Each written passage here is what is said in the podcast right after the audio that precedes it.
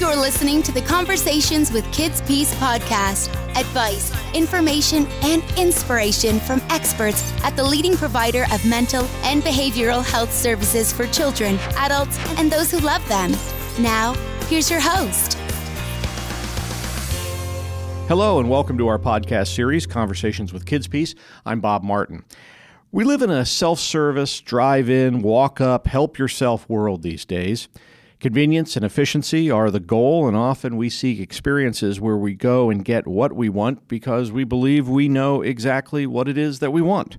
In fact, for the self service world to work best, it relies on customers and others knowing exactly what they want or need.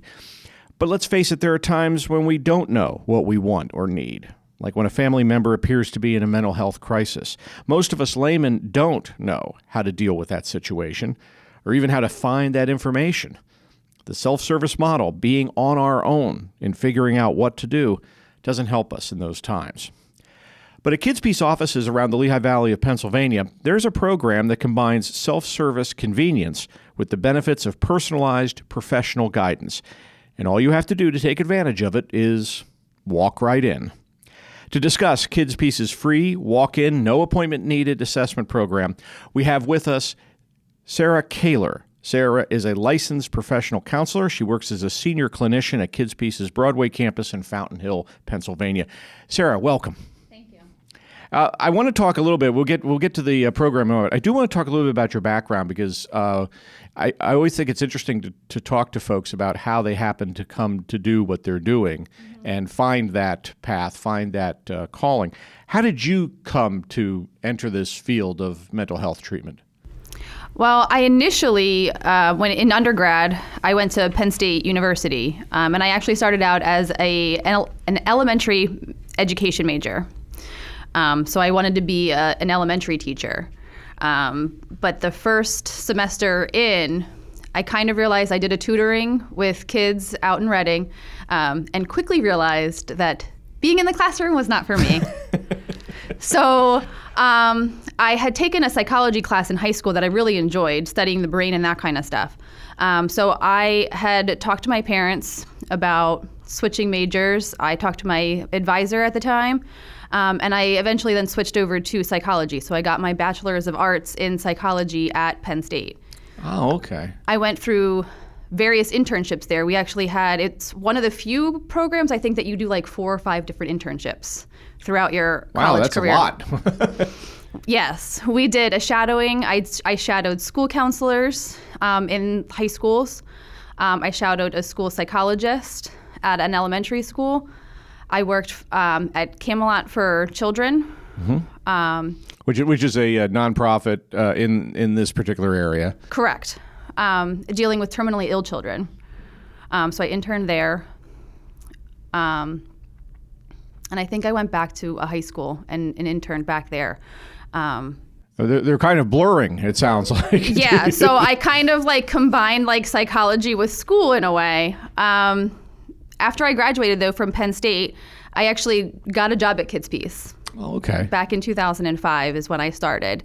Um, and I worked in the community programs with uh, children with autism. Right, right. So I did in home work for 11 and a half years. Okay. Um, I had still an interest in wanting to work with kids. I love seeing the progress that they make mm-hmm. through the, the intensive therapy that we do. Um, but the driving around got to, to me. driving from Allentown to Bethlehem to Easton, right, all over right. the valley. Um, and I found out that there was an opening in our outpatients. Um, I liked being in one place. So I applied and I got the job, and I've been at outpatient now for two years. Okay. Now, um, I use the term clinician in introducing you, and we use that a lot here, but I think for laymen, and, and frankly, I'm a layman, so you know, I'm not pointing any fingers at anybody here, mm-hmm. but I wonder if people understand what that particular term means. Can you explain what a, what a clinician does in the uh, the world of, of mental health? Sure. Um, a clinician is a trained professional uh, with a master's. With it, it ha- they have to have at least a master's level um, degree um, in uh, the mental health field, counseling, social work, Um, they can be licensed. So I have my LPC, which stands for Licensed Professional Counselor.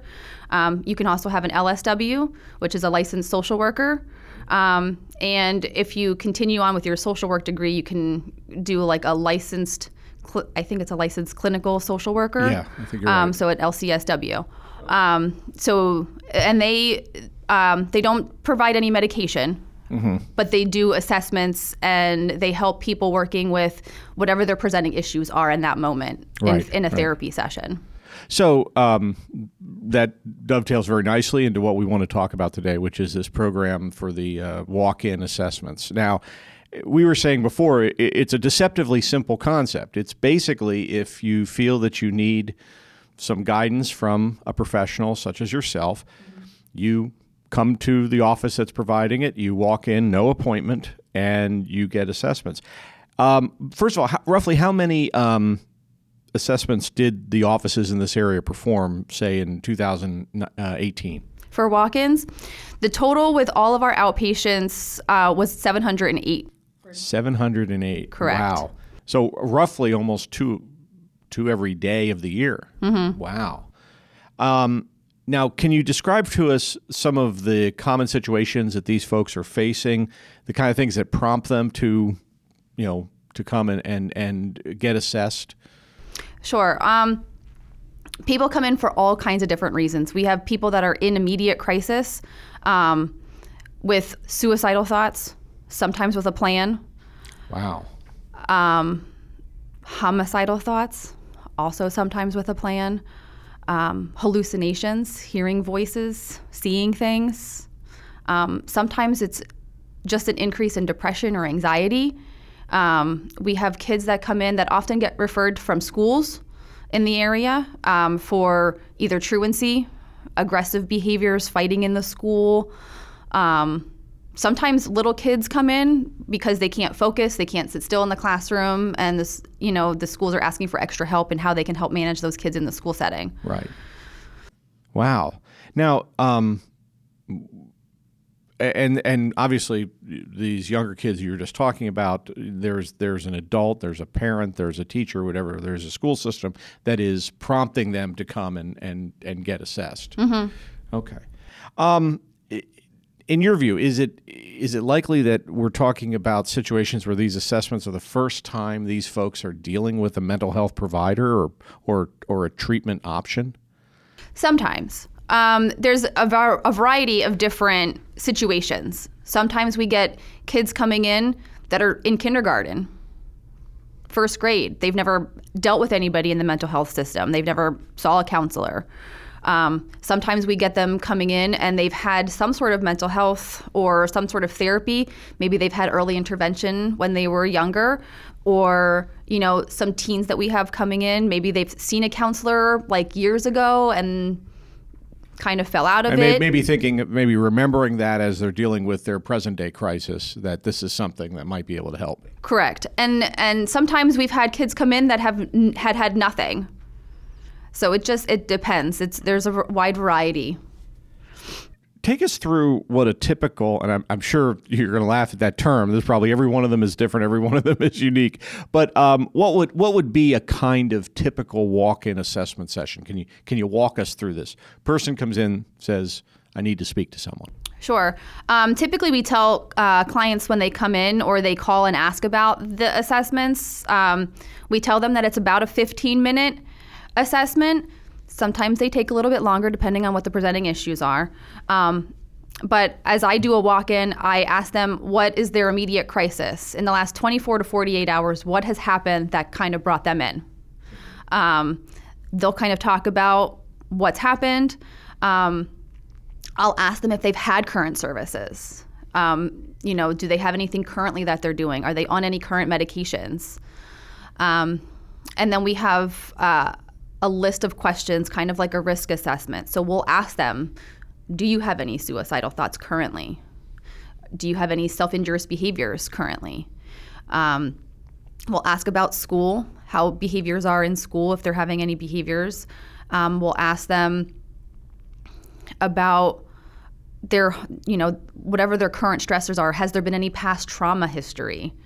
Um, has there been any abuse? That kind of stuff. So it- really depends on that person being forthright and honest with you. But Correct. then again, if they've taken the step to come in, is that is that a pretty clear uh, indication that they want to they want to get this help and they want to let you know exactly what they're dealing with? Yeah, I mean, and from my experience and the amount of walk-ins that I've done personally, um, I feel that most of the people that are coming in are 100% honest with their their past history of mental health or abuse or anything like that. Right.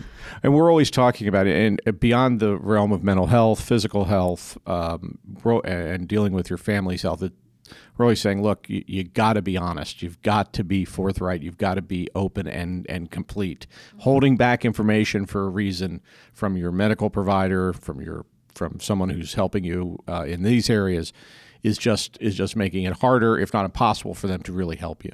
Right. Now, uh, okay, so you go through the process as you've outlined. What are some of the recommendations that you end up making in terms of that person and what what they need to do next? So, depending on what their presenting issues are and how the risk assessment kind of goes and how they answer those questions, um, as long as they're being 100% honest, I can make a, a proper recommendation for what they currently need. Um, so, our recommendations can go as high as hospitalization. Um, where we're recommending them be hospitalized for a period of time. Now, we don't make that determination. The hospital eventually will do that. Um, but we can make that recommendation that that's the highest level of care that they would need to go to. Um, we also have an acute partial program, which is a step down from the hospital. It's a 10 day program. Um, the kids come in, they're there for 10 days, but they go home at the end of the day. They don't stay there. It's almost like school, except that instead of going to school, they're in a in a, a treatment program. Correct, and that's a therapy based program. And we explain that to the families too, because not everybody knows the difference between that and like going sending them to school. Right. Right. Um, so we explain that to them. Um, and then um, our lowest level is just an outpatient. So if somebody's just coming in because they're depressed or anxious and they're not sure how to deal with those feelings and they need that outpatient level of service, then we'll recommend them to outpatient. And we typically, um, if we can, get them set up almost immediately with a, an intake.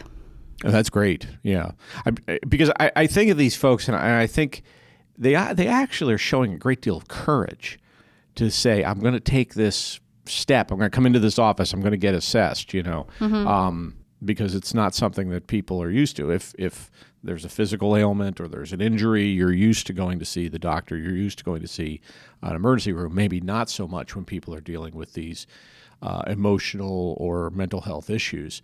Um, what, in your mind, as someone who has done these, who do, who does these on a, you know, I would say a regular basis, but you don't know it's a regular basis because you don't know who's going to walk in. But um, what do you think is the most beneficial aspect that comes out of these sessions for for these people that I said have shown the courage to come and, and, and ask for help?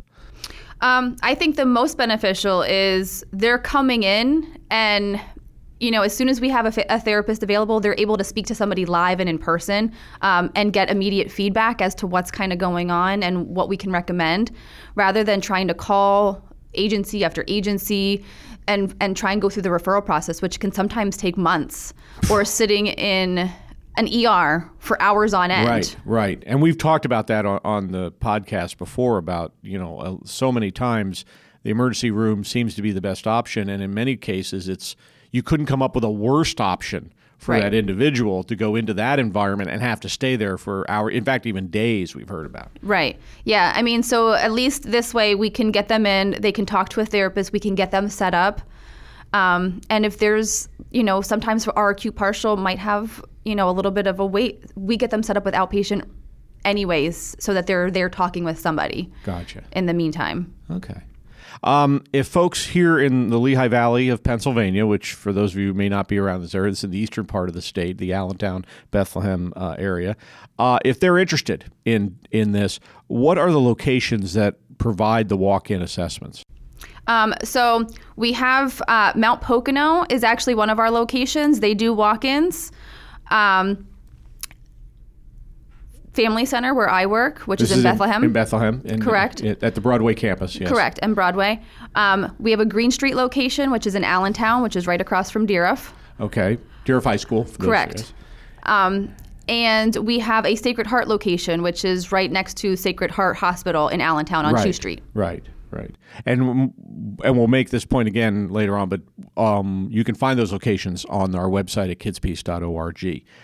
Uh, well, Sarah, we ask each of our guests to share a life hack. Now, sometimes this is a saying or something that's important to them from an inspirational perspective. Might be a valuable piece of advice some person gave you a long time ago, or or maybe it's just a tip on how to you know do things better around the house. Uh, what's your life hack today? Well, anybody who knows me knows that I like when things kind of um, mesh well together. Um, so one saying that kind of has popped out at me that I have made a painting and it hangs in my office um, is broken crayon still color. Nice. So there's always still a purpose to a broken crayon. Oh, that's awesome. That's awesome. We were talking before we went on about the life hacks we've had. I think I think you've you've cracked the top five with that one. Sarah Kaler, LPC, is a senior clinician at Kids Peace's Broadway campus in Fountain Hill or near Bethlehem, Pennsylvania, uh, and she is one of the therapists who conduct the free walk-in assessments that we've been discussing. Sarah, again, thank you for joining us today. Thank you for having me. All right. As we noted, the walk in assessments are available at our offices at the Broadway campus, the Family Center, uh, the two locations in Allentown, and our Mount Pocono facility up, up in the uh, Monroe County, I believe it is. You can check out the locations tab at kidspeace.org for addresses and business hours. Want to let you all know again that our podcasts are available on iTunes, Google Play, and our website, as well as on YouTube if you want to, as we like to say, see how the magic is made. Um, we would love to hear from you about what we're doing. Or, or, topics you'd like to discuss, you'd like us to discuss on the podcast. So let us know. Go to the Contact Us tab at kidspeace.org. The Conversations with Kids Peace podcast is produced by Robbie Allred. I'm Bob Martin. Thanks for joining us today, and we look forward to having you join us again for more Conversations with Kids Peace. Take care. If you have comments, questions, or suggestions about our Conversations podcast, we'd love to hear from you. Go to www.kidspeace.org to learn more about the series and share your thoughts.